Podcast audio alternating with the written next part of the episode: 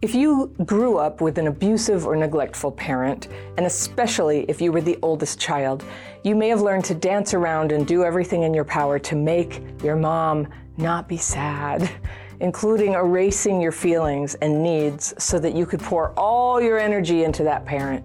People who have done this often have a hard time getting perspective on it and realizing that no parent should be draining the life out of a child so that they can get their so called needs met.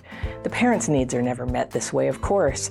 And worse, the child risks by not really being seen as the child they are. They don't develop their full sense of self. That can happen. My letter today is from a man I'll call Michael, and he writes Hi, Anna. I was raised in a fundamentalist religion, and the pressure for mothers to stay at home, dedicate everything to creating perfect, obedient, faithful children and homes that are, quote, sanctuaries, didn't combine well with my mom's own CPTSD that stemmed from her abusive father and severely disconnected mother. All right, I've got my fairy pencil. I'm going to be circling things I want to come back to. This is a longer than usual letter. I felt like it was necessary to read the whole thing, so stay with me. I'm going to circle what, what I want to come back to, and after we go through one time and see what's going on with Michael, I'll, I'll talk about what I see there and see if I can help. Okay. I spent most of my life thinking I was an unemotional, stable, consistent person. It's something my ex wife said she loved about me, but I know now that I'm a super feeler. I like that. A super feeler that had those feelings literally beaten out of me. As a child, I felt things in a big way joy, sadness, anger, you name it. But my mom, with all the pressures and trauma and pent up desires she had, simply couldn't handle it. She'd scream, hit me, and literally lock me in my room for long enough that I'd start to panic and wonder if I'd ever get out again. And it was all done with a veneer of religiosity spare the rod and spoil the child. I'm proud of how far my mom came between me and my younger siblings. She always treated me differently than my siblings, always almost coddling me, even as an adult, and I'm certain there's a lot of guilt behind that. It should come as no surprise that I secretly stopped believing in anything religious around the age of 15, but as is the case with so many fundamentalist religions, the social pressure to conform is intense. So I continued to go through the motions until my 30s. That time included a, a, mission to Brazil, a much too young marriage in which I didn't feel I could be authentic, and in which every want and need I had was steamrolled by my wife and the birth of three children and the loss of, of all but one of my friendships.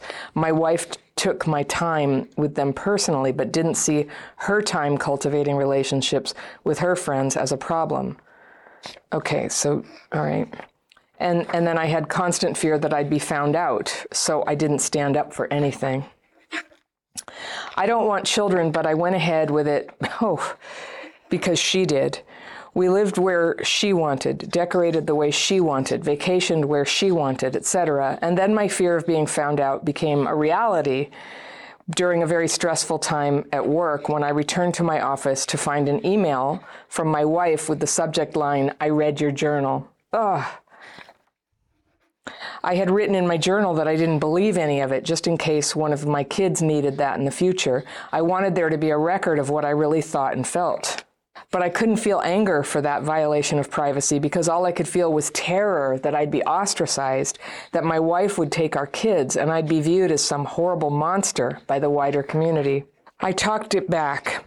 I said I'd keep going through the motions to keep us all together. I kept deferring everything to her except when she'd spend money we didn't have. That's the only time we'd argue.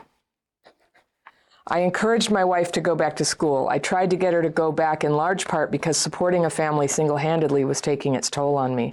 I was stressed and I spent nothing on myself. It never seemed like enough for my wife. Eventually, she did go back to school, and shortly thereafter, I was diagnosed with a debilitating chronic illness.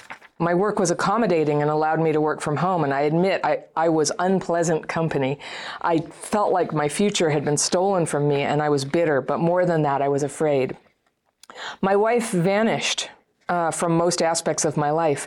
She'd drive off first thing in the morning and leave me to work, get kids from school, help them with homework, make dinner, spend time with them, clean up, take care of our diabetic daughter, etc.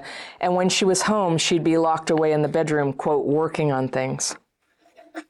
I was terrified that she was leaving me, that I'd be sick and alone. I wish I'd had the tools and confidence to ask her what was going on, to tell her how I felt, but I didn't. My CPTSD brain just told me to do everything I could to keep things going. Mm-hmm. But I couldn't even be upright for more than 20 minutes before symptoms and pain forced me to get back to bed. I didn't sleep at night because I was in pain and because I was the diabetes caregiver and we couldn't afford a glucose monitor. Couldn't afford a glucose monitor.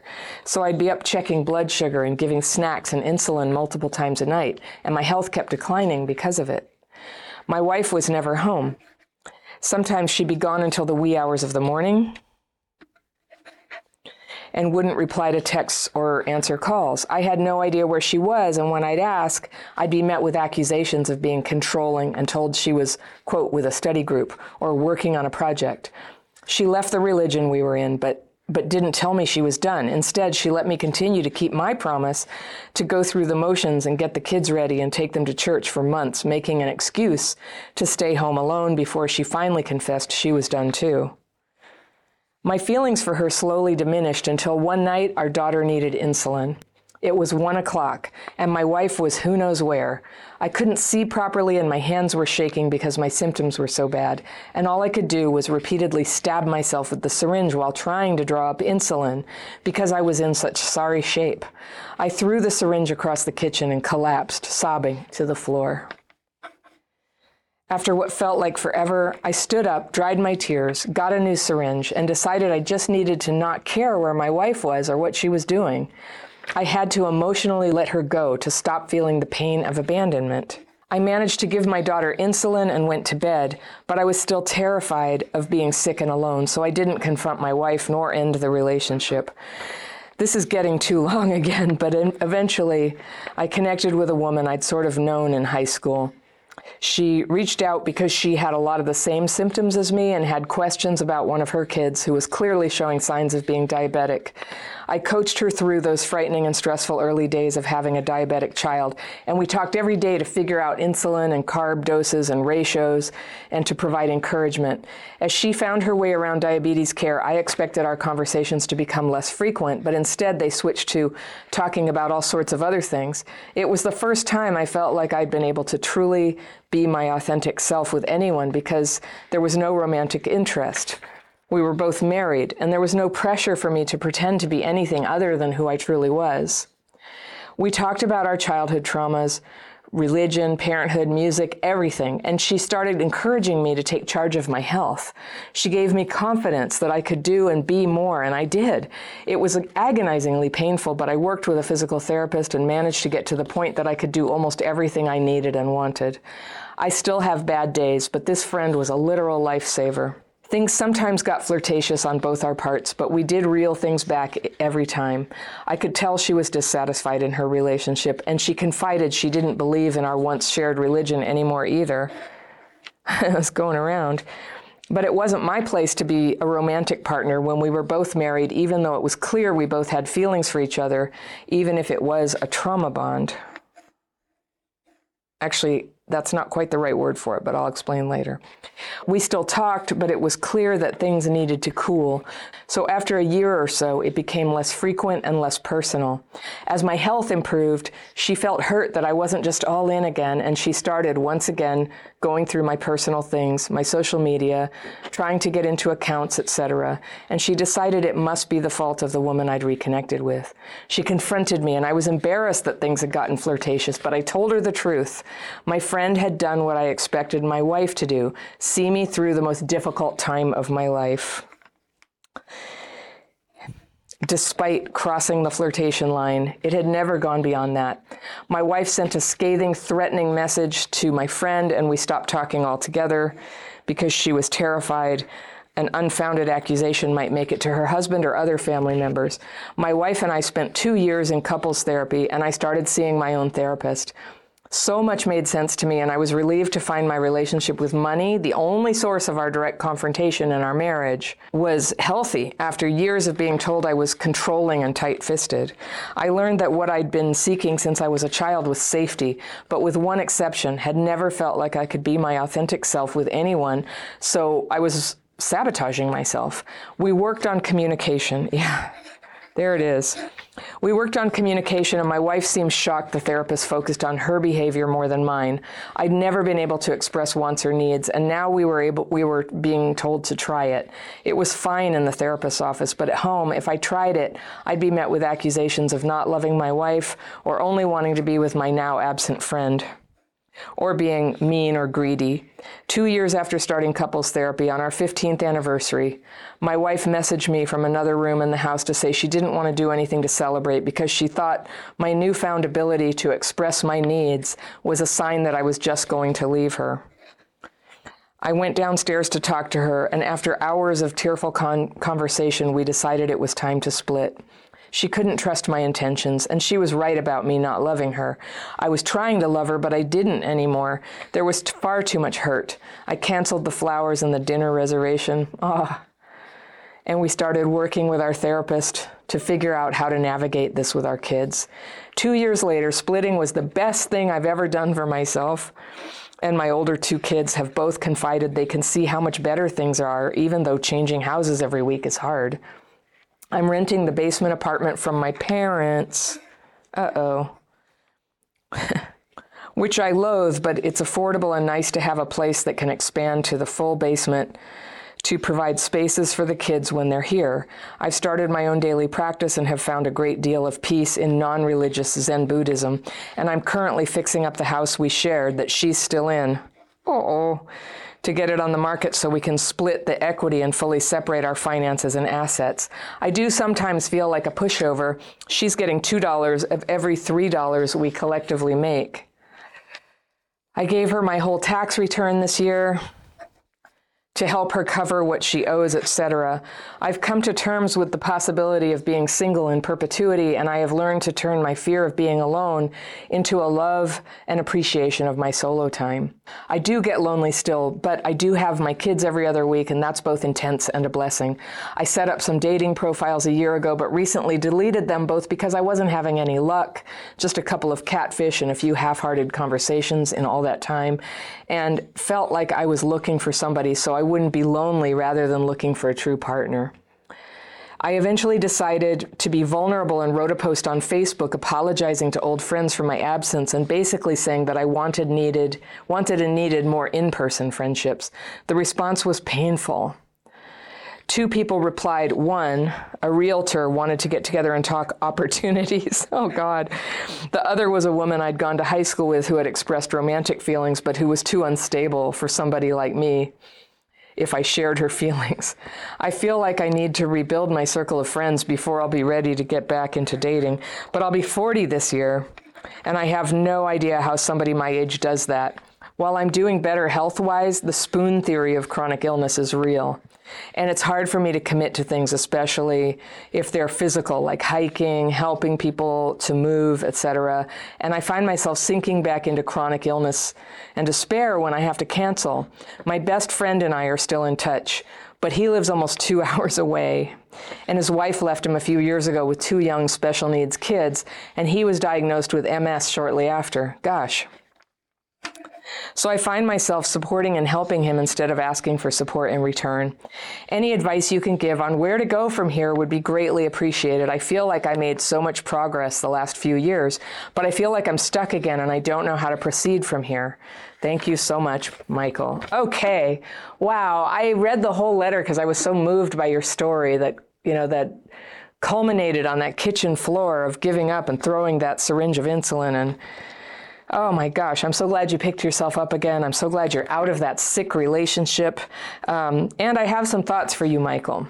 So, uh, you give me this background that you had um, an abusive father and a severely disconnected mother, and I'm just going to call you on it.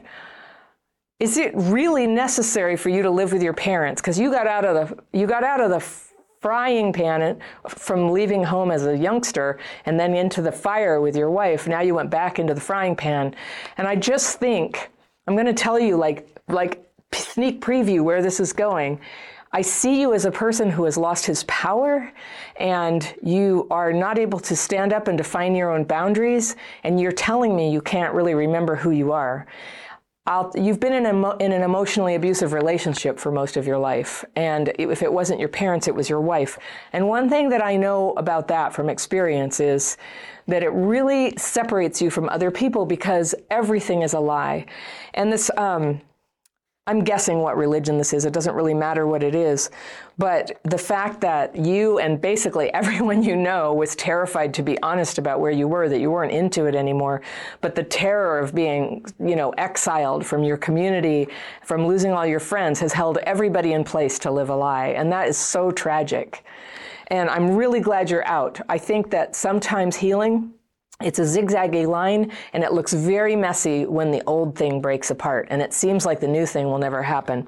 Now you didn't tell me what your chronic illness is, but uh, and so I don't really know, but I know that so many of us when we're living in a lie, when we're living in emotional abuse, when we're cut off from other people and unfulfilled, when we're tolerating horrible things just so that we don't get abandoned, we are so susceptible to somaticize the emotional pain that we're going through into physical ailments.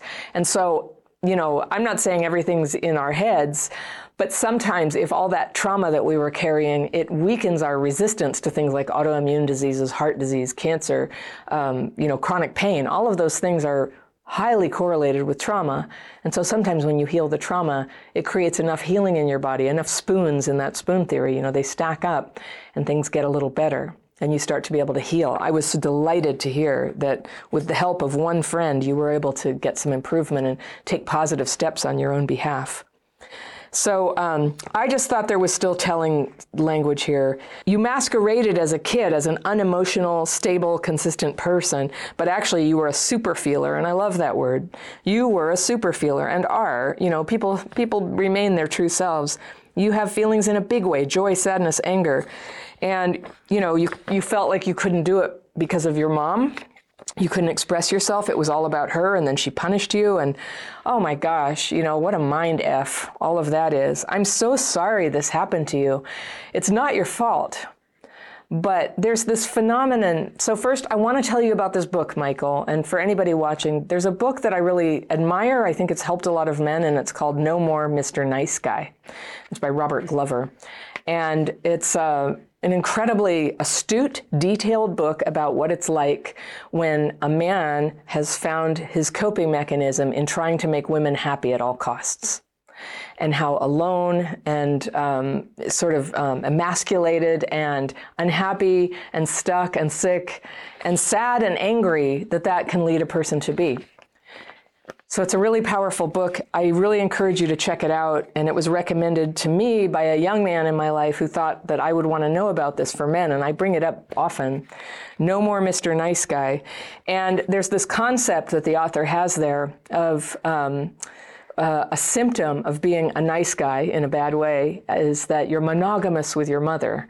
So this thing where you're proud of her that she was nicer to other people after you, but then she coddled you. She coddled you and she had guilt and you stopped believing and you pretended you were religious for her sake. It's like the two of you had this, um, you know, maybe well motivated, but very sick dynamic of abuse and not being yourself. And then you got pushed into a much too young marriage and you had kids for your wife, you kind of went right to this, the next woman who ran your life and who ran you with anger every time you deviated from her wishes.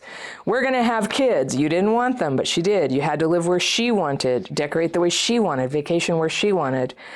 And at a certain point, you know, I will sort of respond to a person. You're 40 years old, okay? So you're old enough now um, to stand up to somebody. I totally understand trauma wounds that you're working on it, you're trying. But I'm just saying, like, it is in your power right now to never again let somebody dominate your life like that. We all compromise with partners about things, but that means two ways, right? And having kids is way too big a thing to do when you didn't want to do it. And uh, that is something that people need to be on the same page. So you kind of got coerced into marriage, coerced into being some person you're not And then she just sets about this emotional abuse. I read your journal. She busts you no longer being religious. Turns out she's not religious and lying to you. She's just lays all this stuff on you about your female friend, your emotional affair, basically, which, you know, obviously is wrong in marriage, but also so understandable in the situation you were in that you would have a friend. I'm glad you had a friend, honestly. It's amazing that you didn't cross the line with it. But what's interesting is how angry and, uh, and scared it made her when her staying out till the wee hours, you'd have to really like run a truck over me to convince me she wasn't having an affair, like the, the, the full on affair, not just the emotional kind. It sounds like there were lies and lies upon lies under the carpet at your house. I'm so glad you're out of that house. So, yeah, she got very distant when she started working. She started her own thing. And I know if she wrote me, I would have sympathy too. She got pushed into this life too, that she didn't have a chance to really form for herself. She was doing the script and she was pretty angry about it and she took it out on you. And I'm sorry about the, how sick your daughter has been and how hard that is and not being able to afford the glucose monitor. My gosh. I'm so sorry having to get up all night with your chronic disease and being on your own. And I've, you know, I just empathize a lot because I've been on the kitchen floor, so to speak. I've been in the bathtub in the middle of the night and the crying and the, you know, being so alone with something overwhelmingly hard to deal with and scary and life threatening. And um, some of us come through the other side and we have a strength and a wisdom to give. But one of the things, the one of the sort of bargains that we have to make if this is going to become strength is we must never again accept abuse we we have to like draw the line on no longer lying about who we are. Let the chips fall where they may. And it sounds like you have. You're practicing your own spirituality now. You're pursuing healing. That's right. You know I, you've been out for two years and two years is a good healthy time to be working on yourself and getting life together. But here's what i notice michael Here's what I notice. You're living with your parents. You're giving your wife most of the money. You gave her your tax return. I'm just wondering why are you guys not legally separated so that your money is yours and her money is hers with a legal agreement for how the kids are to be supported and cared for. I'm wondering about that because as a divorced parent myself, I know how vulnerable the that Uh, a parent is when when there's not a clear divorce agreement in place and custody agreement in place. Like anything can happen, and this thing where you um, just kind of like pour your life out for the sake of some angry woman, I just can't help but notice that you're doing it again. And you don't like living with your parents, and sure, it's affordable, but is it not time to stand up on your feet? Many, many, many divorced dads with kids have you know, worked, they have an apartment. It may not be the nicest apartment, but they have an apartment and there's a decency and a goodness to the energy, like a wholesomeness to the energy, because nobody, but nobody is controlling you or running your life. You are free to blossom and evolve as the person you truly are, you know, the beautiful person that you are without the abuse. So it's bumpy. And I know there's transition times, but may I encourage you to get your own place, not under the umbrella of any of the people who have ever abused you. Getting abused in the past, like, you know, it really is a miracle how we figure out how to survive anyway. And I am not an advocate that everybody has to cut off contact, but I do think that remaining dependent, entangled, and also um, hemorrhaging our resources unfairly, you know, more than more than is necessary to the abuser, is a symptom. It's a symptom. And it's, it's, it's amazing what you can do when you take your, all of your energy, all that energy you have, that like money is energy, right? Your physical powers are energy to heal your own body, to heal your own life, to heal your own family, which is you and your children. And yeah, they have a relationship with their mom, but you have a family, and th- this is where your energy is needed. And so I hear this, there's this weird, like, I can just see it. It's, it happens over and over again in your story where you feel like, you have to do everything, that you're not entitled to just be an equal among equals. And hold your ground and have your money and say no and let women get angry if they must, right? It's actually okay. It's actually okay because you're free. You're free now. You're free to be yourself. So I hear there's money problems here. You say your relationship to money is sound and i'm glad to hear that because always after a divorce with kids like that's so, so, important for both parents to have their money act together. So you have that together. I'm having trouble understanding why you're hemorrhaging money and giving it away.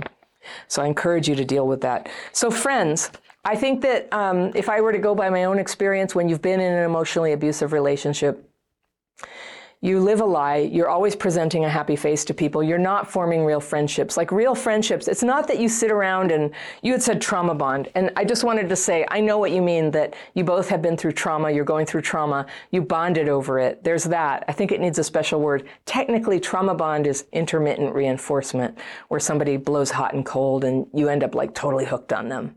And that's a trauma bond relationship. So that's that's for another video sometime. But I know what you mean. You know, you bonded with this woman over trauma. I don't know, it sounds like it was actually a great relationship. A great relationship begins with a great friendship of mutual support.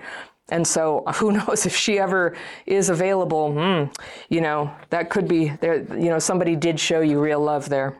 And I'm glad. But the friends thing is not going so well. And I think that you've been living a lie so long, you you you can't really, you know, I call it vibrating. yeah, like somebody who really likes comedy, you know, when they do comedy, they vibrate. They're just like vibrant. They're happy, right? They're happy. And other people who like comedy, you find each other and you enjoy things together.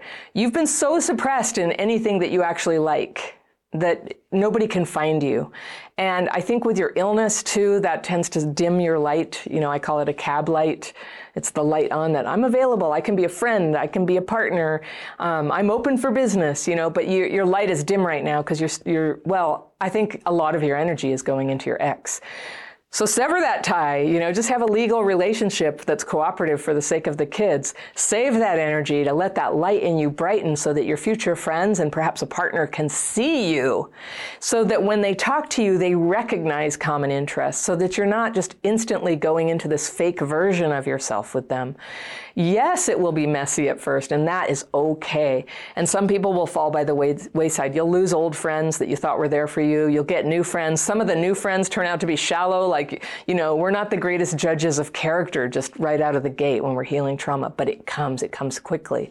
The two things that I really encourage you and anybody healing from, uh, you know, a great big traumatic abusive relationship is to find support with like minded people who are also healing. That could be a 12 step group. It could be a, a, therapy group, but you know, when money is an object, I really endorse getting together in groups that are free, that are mutual support for people. Yes, there's no professional present, but 12 step groups are very well set up to sort of provide a, um, a container for people to give each other mutual support. And everybody, you know, you'll find people who will go, oh, yeah, you know, somebody was terrible to me there, or they tried to pick me up. Of course, people are people. But you get to have boundaries now, and you can freely associate with people without making them your savior, your higher power, you know, to hold them on a pedestal like they should know how to act. Like people who have troubles can help each other, but what you can expect from people who have troubles is sometimes they're troublesome, okay? It's okay. But 12 step groups, it's that it's that community of love and healing that is there. And it's not just that. People who come just for social reasons don't tend to last very long or contribute much. It's you go in and you work a 12 step program. And I don't know what it is with you, maybe Co-Dependents Anonymous, mm, something like that. Um, there are, uh, there's uh, ACA, Adult Children of Alcoholics, and other dysfunctional families. That is a program that a lot of people really enjoy. That program acknowledges uh, PTSD in people from abuse and neglect. So just saying, there are there are places out there you could go to. You'd also be tremendously welcome in my membership program. In my membership program, we have courses, we have webinars. You get all this free. You get access to this stuff that normally costs money. You get the year membership, and then you have access to all the courses, all the webinars I do, and you have access to group coaching calls I do every two weeks and free daily practice calls. And I teach this thing called the daily practice. If you do nothing, if you don't want to spend a penny, come take this free course I teach because it helps you to um, see and name the feelings, the negative feelings that are coming up, and just let them go downstream. They just move on downstream, not pushing them down, not pretending they don't exist, not making them a problem in any way, but just naming them. There it is. And then it's a it's a spiritual, prayerful act of releasing them or asking them to be removed, to get a little freedom to just experience reality within yourself for a little while before all the fearful, resentful thoughts start raining down again. They always do because we're human. So it's a little way to just have some hygiene in your mind in the dark corners of those thoughts, you know, ah, everything's bad, I'll never make it, I can't have friends. That stuff gets on paper, get a little space from it. And then you have a little new idea. You uh, find a power growing within to take action. You get an inspired sense of, you know, what makes sense for you to do. Where are your friends? Then, when you have less of that going on, the bag of cats, as I call it, when you do make a friend, then hanging out with you is cheerful, relaxing, uplifting, meaningful, and not just um, you know one stressed person getting together with another stressed person and relating about the hardship of it all. That counts, but I know what you're looking for is something to carry you to the next level, and that is what friends can do. We do it for them, they do it for us. So I really encourage you community and tools, tools that work for you. Thank you so much for listening. If you love my content, think about joining my membership program. You can find out more information about that and all my courses and coaching programs at crappychildhoodfairy.com. Remember, healing is possible. People with childhood PTSD can have a wonderful life. Sometimes we just need a few workarounds. I'll see you next time.